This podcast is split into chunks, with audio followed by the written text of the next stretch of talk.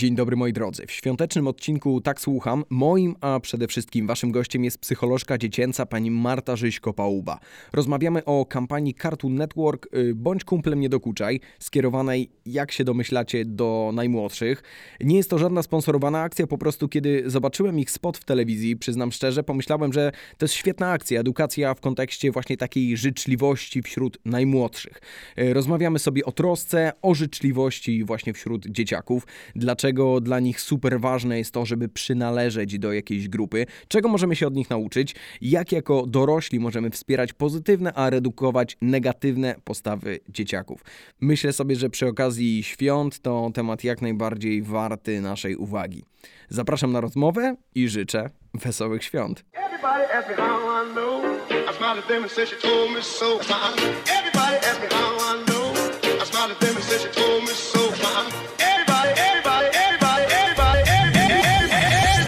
Pani Marto, spotykamy się przy okazji kampanii Bądź kumplem, nie dokuczaj. Y, proszę powiedzieć, dlaczego ona jest tak ważna w dzisiejszych czasach? Przez tą kampanię Bądź kumplem, nie dokuczaj to jest właśnie promowanie takiej życzliwości, yy, yy, współpracy i w ogóle pielęgnowania przyjaźni między, między dzieciakami, pokazywania im, na, że, że to jest wartość, e, posiadanie przyjaciół, że um, dobrze jest reagować na różne rzeczy, na różne negatywne rzeczy, które się w tych przyjaźniach i relacjach między rówieśnikami wydarzają, że w ogóle nazywa, mówienie głośno o tym, że ta przemoc e, i nazywanie przemocą czasami e, niektórych zachowań jest pomocne dla dzieci, bo dla, na, dla dzieciaków. Oczywiście my w kampanii kampanii Bądź kumplem nie dokuczaj koncentrujemy się głównie na aspektach e, wspierania takich postaw życzliwości i współpracy, mówienia o tym, co to jest fair play, mówienia o tym, jak reagować w sytuacjach, kiedy się coś, coś dzieje. I to są takie wątki, które po prostu nigdy nie tracą na swojej, Boże, brakuje mi teraz słowa, no, są zawsze ważne. Tak? One się zawsze, ja pamiętam, chodziłam do szkoły, były takie akcje, e, teraz pracuję z dzieciakami, e, ciągle się to przytrafia, więc e, no, no, no, po prostu jest to temat zawsze aktualny, zawsze ważny, a nie zawsze są chętni dorośli, którzy w sposób życzliwy, ciepły i otwarty mm, siadają z dzieciakami i na ten temat rozmawiają rozmawiają.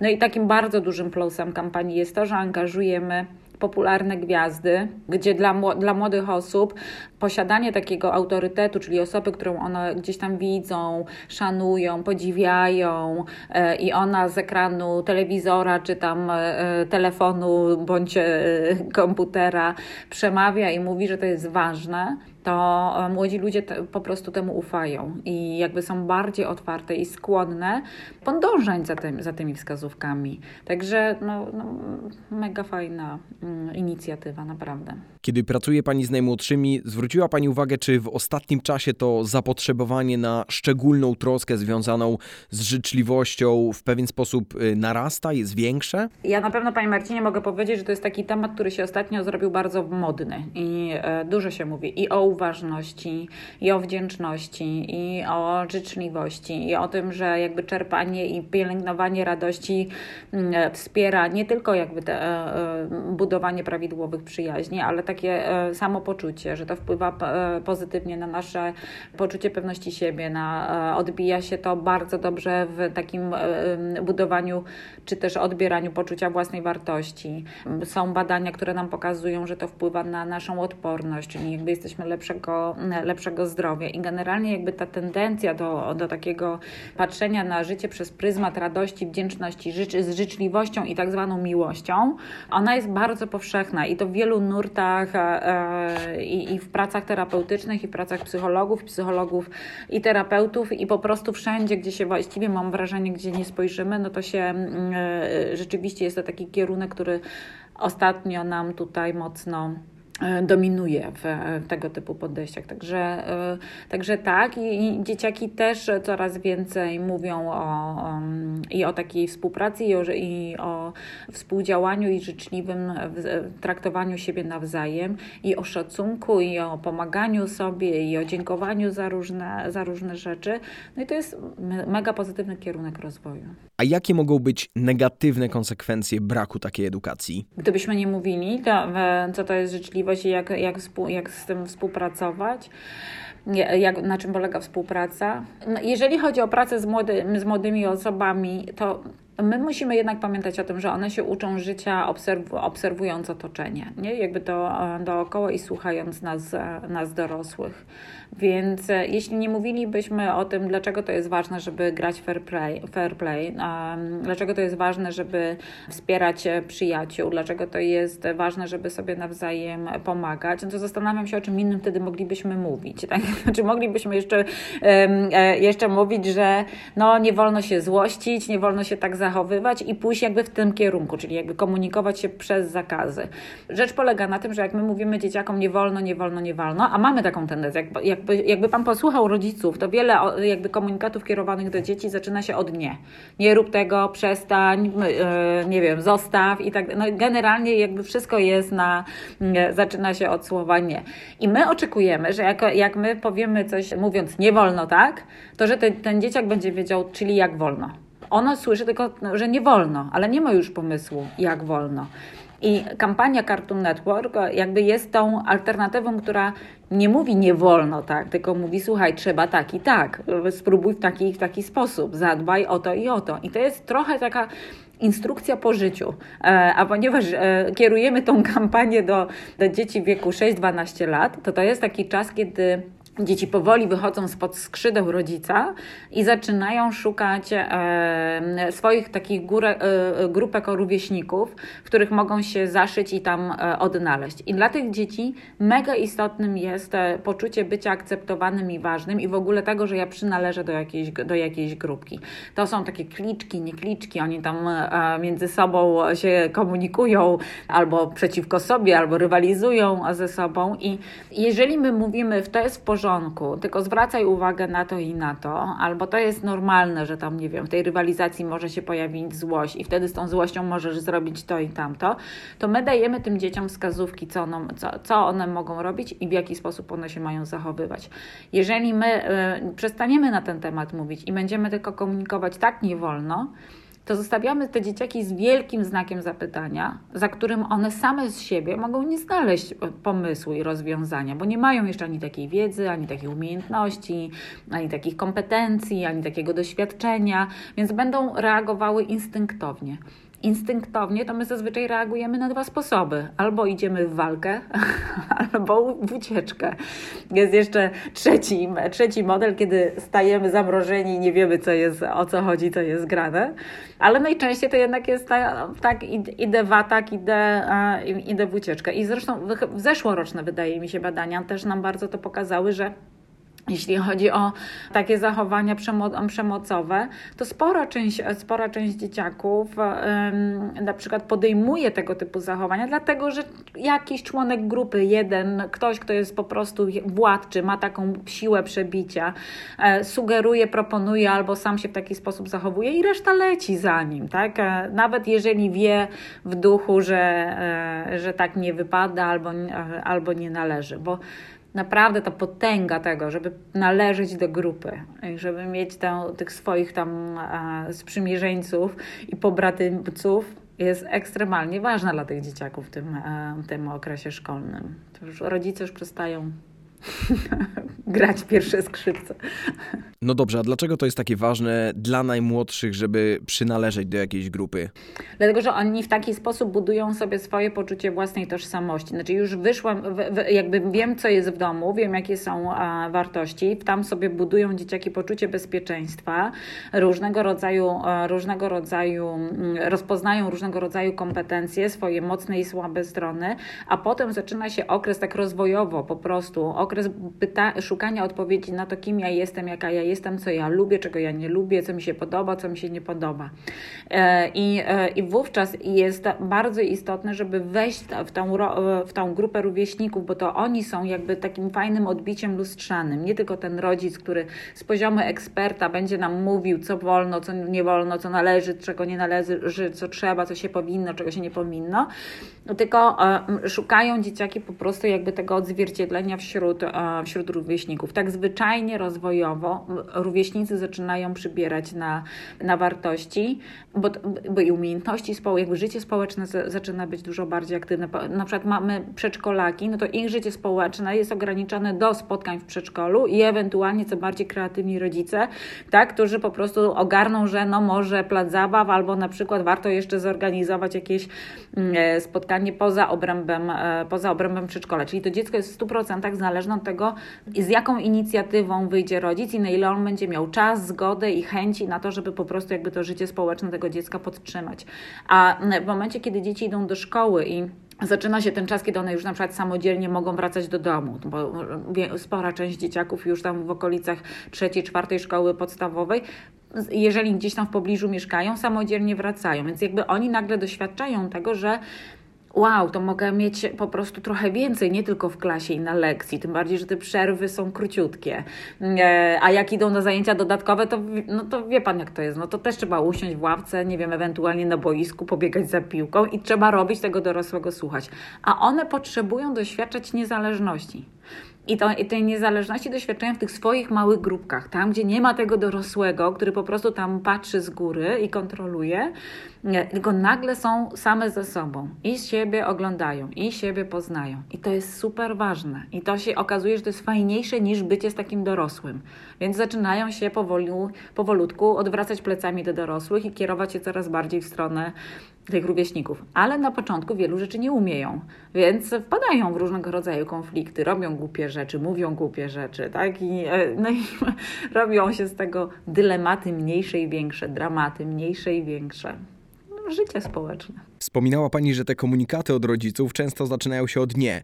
Y, nie rób, y, nie biegaj, nie rzucaj i tak dalej, i tak dalej, i tak dalej. Jak zatem one powinny prawidłowo wybrzmieć z perspektywy psychologa? No tak w jednym zdaniu to mogę Panu powiedzieć, że w sposób pozytywny, czyli zawsze warto sobie zadać pytanie, co powinnie, co ja chcę, żeby dziecko zrobiło, albo czego ja od tego dziecka oczekuję i szukamy odpowiedzi na pytanie, co powinien, powinien zrobić, albo co warto, żeby zrobił. I tak odpowiadamy. No jak mówimy, nawet taki prosty e, przykład, e, nie biegnij, tak? No, często rodzice krzyczą do dziecka, nie biegnij, nie biegaj, nie biegaj. Czyli co ono ma robić, jak ma nie biegać? Co ono ma robić, jak ma, nie, jak ma nie biegać? I muszę Panu powiedzieć, że ja bardzo często, jak się pytam rodziców, czyli co ma zrobić, jak ma nie biec? To co ma innego zrobić, jak ma nie biec? To rodzice stają dęba i mówią, no jak to, no ma nie biegać. tak? I sami nie wiedzą, co jakby za tym stoi, więc dziecko też nie będzie wiedziało. A jak powiemy do dziecka, teraz się zatrzymaj, albo po prostu zatrzymaj się, albo prostym komunikatem stop, to ono naprawdę rozumie. Ten komunikat jest prosty, jest czytelny, jest jasny, jest zrozumiały i to dziecko po prostu wie o co nam chodzi. Jest mu wtedy dużo łatwiej się dostosować, jest dużo łatwiej odpowiedzieć na, na, oczekiwa na, na, na, na oczekiwania.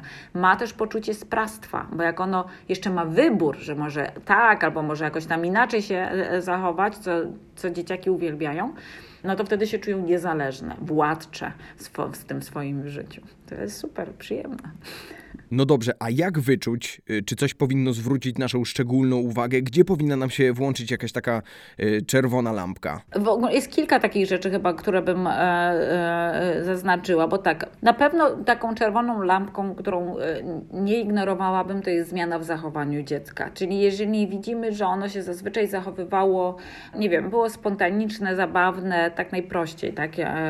I nagle widzimy, że gdzieś zgubiło tą radość i chowa się po kątach, albo unika, mm, unika kontaktów, to, to już bym się tym zainteresowała. Albo na przykład dziecko, które zawsze tam się z kimś chce spotykać, ma, ciągle chce wychodzić na podwórko, tak, ma tych kumpli dookoła mnóstwo, a tu nagle któryś tam dzień z rzędu siedzi w domu, nikt nie dzwoni, nie ma żadnego, tak jakby żadnego kontaktu. No to też już bym się tym zainteresowała, co się takiego, mm, e, co się takiego dzieje. I mm, też nasze badania w obrębie tej kampanii pokazują, że dzieci niechętnie opowiadają też dorosłym, bo nie ufają, że dorośli mogliby przyjść e, z pomocą, a niektórzy się boją, że powiedzenie dorosłym o tym, co się realnie dzieje, może się wiązać z tym, że no raban ci dorośli zrobią, tak? Niepotrzebny. I to też napyta problemu po prostu tym, e, tym dzieciakom. Natomiast na to bym zwracała, e, zwracała uwagę. Mogą się też pojawić takie zdania, wypowiedzi dzieci, które świadczą o tym, że ono jest E, absolutnie podporządkowane grupie, że nie ma swojego zdania, tak? Czyli, bo Paweł powiedział, a Tomek to zrobił, tak? A, a Kasia kazała e, i tak dalej, i tak dalej. No, w takich sytuacjach warto jest też pytać, a co ty na ten temat myślisz? To robimy dużo wcześniej tak naprawdę, bo rzeczą, której my nie, kom, kompletnie nie kontrolujemy, to jest to, że jak dzieci mamy bardzo małe, to oczekujemy podporządkowania i posłuszeństwa i im grzeczniejsze dziecko, tym większa duma rodzica, bo, tak, bo takie dobrze wychowałam, ono mnie tak słucha. Natomiast zapominamy, że ono słucha, ucząc się podporządkowania rodzicowi i słuchania tego rodzica, z tą samą postawą idzie do rówieśników, czyli rówieśników też będzie się słuchało i też się będzie im podporządkowywało. Dlatego już od najmłodszych lat warto wspierać takie postawy jak decydowanie, wyrażanie swojego zdania, pytanie o zdanie dzieci, pytanie o to, co one myślą, jak one czują. I jak mamy dziecko, które to robi i nagle to się zmienia i ono przychodzi, bo to, bo nie wiem, bo Franek, bo Jacek, bo Piotrek, to tamto i coś jeszcze, a my wiemy, że ono wcześniej tak nie miało, to też już warto się tym zainteresować, co się tu takiego, co się tu takiego dzieje. Są też e, zmiany w zachowaniu, na przykład e, jeśli chodzi o nastrój, o samopoczucie albo nawyki żywieniowe. To też jest często taka, taki dla nas sygnał, że coś się może dziać. Dziecko, które nie jadło, zaczyna zażerać, albo, albo jadło normalnie, przestaje jeść, albo obserwujemy, że e, gorzej śpi, tak? albo chce spać non-stop. To też są takie różne e, sygnały, które by powinny zwracać nam na, naszą uwagę i zachęcać do tego, że nas do tego, żeby pójść z, tymi, z tym dzieckiem, podpytać, e, zapytać, co tu się dzieje, czy czegoś potrzebujesz, o czym ty teraz myślisz, nazywając rzeczy po imieniu, czyli widzę, że robisz to, czy przestałeś robić tamto, czy zachowujesz się tak. Tak z taką życzliwością właśnie, nie z oceną, nie z krytyką, nie z wścibstwem, bo też jak pracuję z dzieciakami, to często dzieci mówią, tak, tak, mama, ja wiem, kiedy mama mnie pyta, bo jest zaciekawiona, a kiedy po prostu jest ciekawska. I one to naprawdę czują tą różnicę. I wtedy, kiedy rodzice są ciekawscy, nic nie powiedzą, po prostu pary z gęby nie puszczą. No właśnie to super ciekawe, bo na przykład y, psycholog Jacek Walekiewicz zawsze powtarza, że dzieciaki nie kłamią, tam nie ma żadnej ściemy, że jak y, widzą faceta bez nogi, to mówią, o, pan bez nogi i, i tutaj nic szczególnego nie dodają. I to, co szczególnie zwraca moją uwagę, to ta właśnie prawdziwość. Y, proszę powiedzieć, jak mądrze i skutecznie możemy wspierać te dobre zachowania? Tak, no jak najbardziej.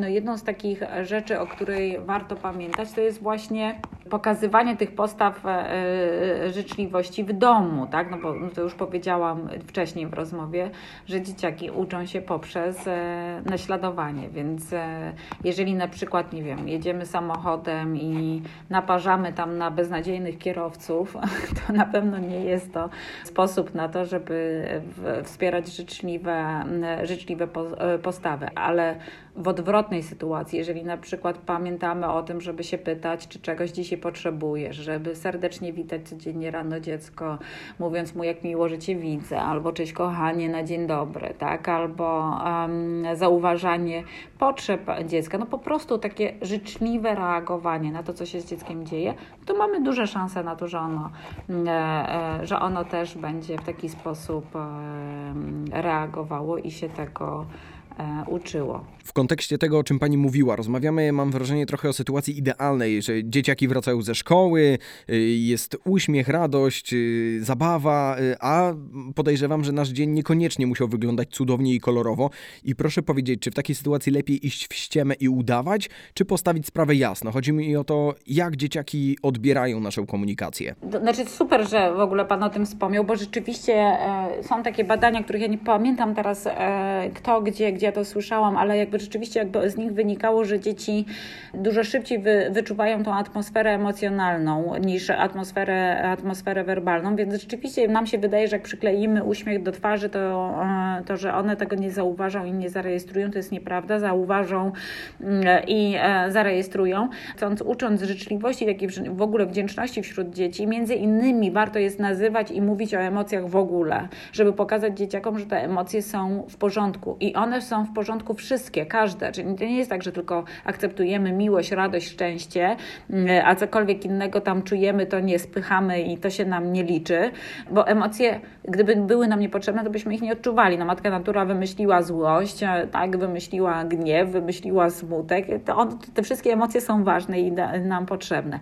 Więc jeżeli chcemy pokazać dzieciom, że one naprawdę te wszystkie emocje są ważne i że można mieć gorszy dzień i można być wkurzonym i można być smutnym e, i można przyjść na ten temat powiedzieć, bo z takimi emocjami też przyjmecie i kocham cię zawsze i nawet jak jesteś smutna i wkurzona, to my sobie też musimy dać prawo powiedzieć, tak? Ja dzisiaj mam zły dzień, po prostu ja dzisiaj mam zły dzień. Słyszę, że chcesz mi coś ważnego opowiedzieć, ale potrzebuję teraz pięciu minut ciszy mm, e, dla siebie, bo potrzebuję po prostu coś przemyśleć w swojej głowie. To nie jest o tobie, to, nie, to, to nic się tutaj złego nie dzieje. Wrócę do ciebie, potrzebuję teraz tylko pięciu minut, e, czy tam nawet i pięćdziesięciu, jeżeli jest taka potrzeba, tak?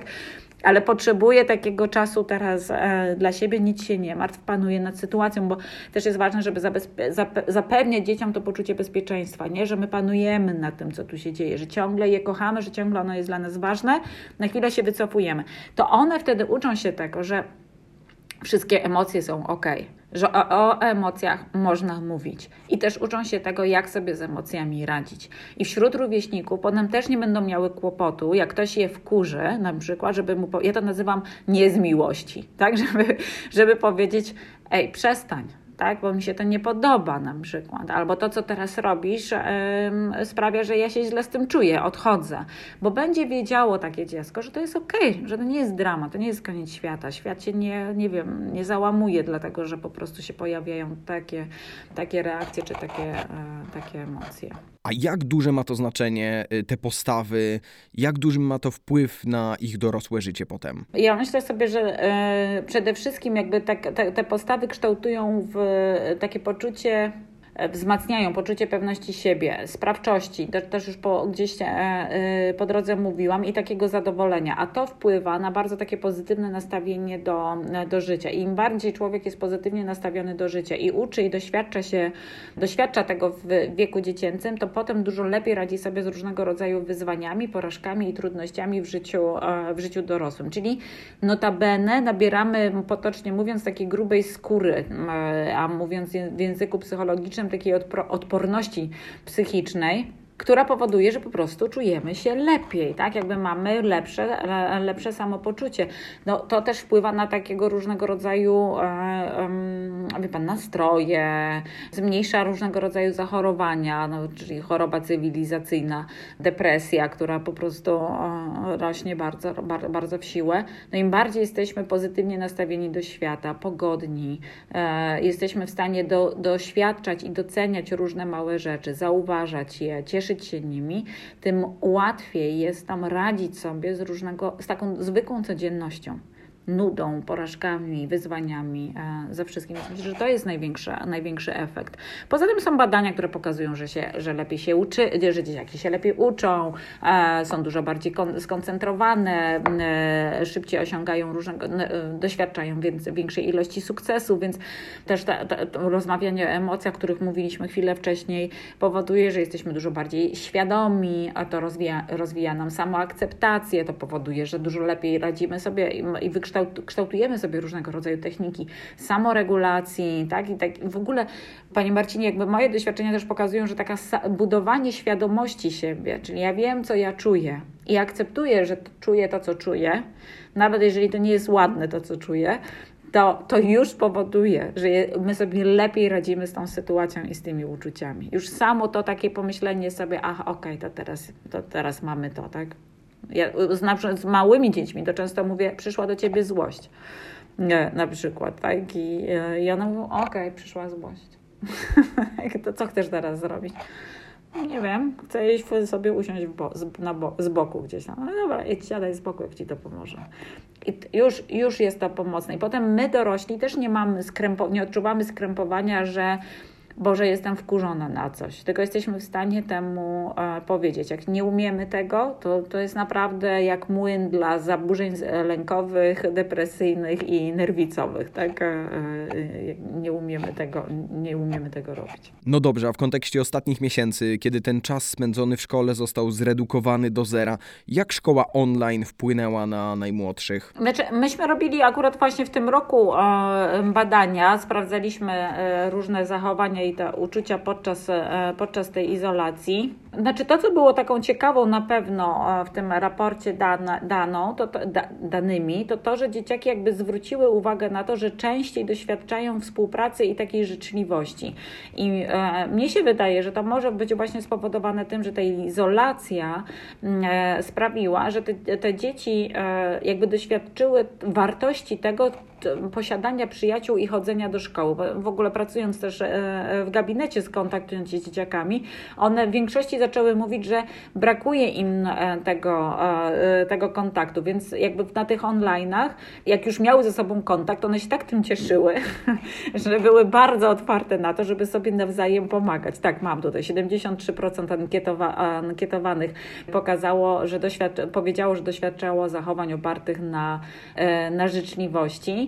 Natomiast dużo mniejsza ilość dzieci mówiła o tym, że, że gdzieś tam miały kontakt z, e, z dokuczaniem gdzie na przykład w zeszłym roku, jak robiliśmy badania wśród rodziców, to e, tam prawie 45% rodziców powiedziało, że jego dziecko doświadczało dokuczania. Czyli to, był ta, to jest na pewno taka różnica, że gdzieś te dzieciaki zobaczyły wartość w, kontakcie, że ten kontakt bezpośredni jest fajny, jest ważny, że chodzenie do szkoły jest, jest też e, przyjemne, znaczy przynosi tą wartość kontaktu z rówieśnikami. W takim razie idąc dalej w internet, jakie obserwuje Pani zmiany w zachowaniu dzieci przez to, że coraz więcej czasu spędzają w internecie? Jak to wpływa na ich zachowanie? To, że mogą obserwować no nie tylko swoich rówieśników, no ale praktycznie cały świat no, wpływa tak jak na nas wszystkich. Znaczy, zaczynamy tworzyć sobie trochę taką, tak myślę, chociaż jakby nie przypatrywałam się żadnych ba żadnym badaniom, a wiem, że były przeprowadzone teraz niedawno przez nasz polski uniwersytet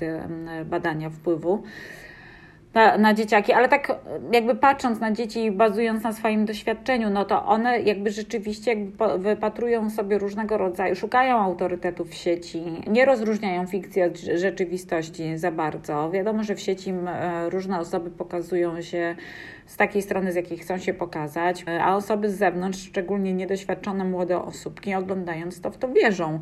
No i mogą chcieć to naśladować, mogą chcieć to, e, mogą chcieć to powielać i mogą nie wiedzieć, że coś jest właściwe albo, e, albo niewłaściwe. Z jednej strony, z drugiej strony też, że mogą w sieci znaleźć mnóstwo postaw, które są bardzo pogodne, pozytywne, wspierające, czy też takich kampanii jak Bądź kumplem nie dokuczaj, które mówią o, o, o wspieraniu życzliwości możliwości, podtrzymywaniu przyjaźni itd., tak itd. Tak Więc no, no, internet to jest dworek, w którym jest wszystko po prostu. To pełna obfitość tego życia. A czy my jako dorośli powinniśmy zwrócić szczególną uwagę, jakoś próbować filtrować, może podglądać y, to, co najmłodsi oglądają w sieci? ja bym nie e, zachęcała do podglądania, bo to jest jednak naruszanie granic intymności i o ile jeszcze mał, młodsze dzieci mogą sobie z tym poradzić, to dla starszych jest to już naruszanie ich granicy i one, e, no, znaczy ryzykujemy, że stracimy ich zaufanie, a zaufanie jest bardzo łatwo stracić, a dużo trudniej je odzyskać. Natomiast korzystałabym z różnego rodzaju rozwiązań, które daje ta, e, ta technika, czyli wprowadzanie mm, ograniczeń czasowych, już teraz no, nie wiem, ale wydaje mi się, że to jest taka funkcja w telefonach i tam w tych wszystkich jakichś chmurach rodzinnych, gdzie można po prostu e, kontrolować ilość czasu spędzanego na, w sieci, czy też ograniczenia co do korzystania z różnych aplikacji. E, czy, czy nakładanie programów, które jakby same z siebie regulują treści, na jakie, na jakie, dzieci, jakie dzieci przeglądają e, w sieci, ale też zwykła rozmowa, bo pamiętajmy, że no fajnie jest wiedzieć, czym się dzieciak interesuje, tak? I, e, i patrzeć, gdzie on tam, co go interesuje, na kogo on tam spogląda, czemu akurat sobie wybiera taki autorytet, a nie, a nie inny, co na ten temat myśli i, i po prostu rozmawiać. Teraz niedawno miałam rozmowę z pewną pewną mamą, która na przykład jest,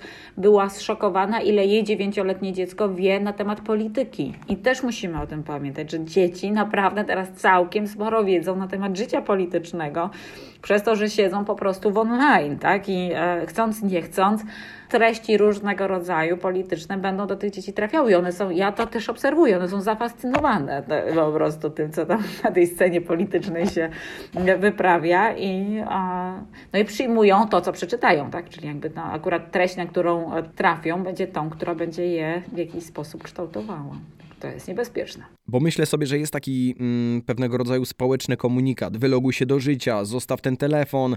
Jak to wpływa na nasze postawy społeczne i relacje z najbliższymi, najmłodszych, kiedy y, kontaktują się w internecie, a nie na żywo? Tak naprawdę to nie wiem, czy jest jakaś taka bardzo duża zmiana, różnica, ale rzeczywiście jakby mogę panu powiedzieć, że tak jest, że dzieci same z siebie jakby mówią o tym, że mm, ten kontakt, zaczęły mówić podczas tego, tego online'a, że ten kontakt jeden na jeden e, jest fajniejszy e, i że one jakby mm, zaczynają tęsknić za tym, żeby móc wyjść i się spotkać po prostu na podwórku i, e, i pogadać, albo coś porobić razem, wspólnie nawet jeżeli mają siedzieć w kółeczku i grać na jak, jakąś tam grę, patrząc w telefonie, ale od czasu do czasu mogą sobie na siebie popatrzeć i, e, i, i, i ze sobą zagadać, to jest to dla nich większą wartością niż e, tylko ten, e, tylko ten online. Ale też jest tak, że budują przyjaźnie bardzo i znam wielu, wielu nastolatków, którzy na przykład nie odnaleźli nikogo bliskiego w swojej klasie czy też najbliższym środowisku, ale znaleźli przyjaciół w sieci, gdzieś na różnego rodzaju portalach, nie wiem, innych miejscach, w których się młodzi ludzie spotykają. Także tak jak wszystko, tak? E, e, ten, ten, i kontakt i taki, i taki ma swoje plusy i min, swoje plusy i minusy. Na przykład w zeszłym roku, jak mieliśmy w obrębie kam, naszej kampanii, mówiliśmy o cyberprzemocy, to między innymi wskazywaliśmy też na takie, e, na takie rzeczy, że na przykład doświadczenie odrzucenia przez, przez rówieśników, no kiedyś nie było takie bardzo zagrażające, bo ono tam trwa, jakby odbywało się w obrębie klasy, może jeszcze widzieli tam uczniowie z klasy sąsiedniej, tak? Czyli tam docierało to do 30, może 50 osób. Dzisiaj w sieci e, cyberprzemoc ma dużo większy zasięg i niestety zostaje, tak? Czyli e, e, nagle cała szkoła może o tym trąbić, a nawet trzy szkoły w okolicy. Czyli nie mamy do czynienia z 30 osobami, a z trze, trze, trzema tysiącami osób. Więc no, naprawdę są plusy i minusy i takiego i takiego kontaktu, natomiast z całą pewnością dzieciaki radzą sobie lepiej niż my dorośli. To, to na banko. Odnajdują się szybciej, łatwiej i dają radę. Pani Marto, chciałbym zapytać y, z perspektywy dorosłych, ale niekoniecznie rodziców.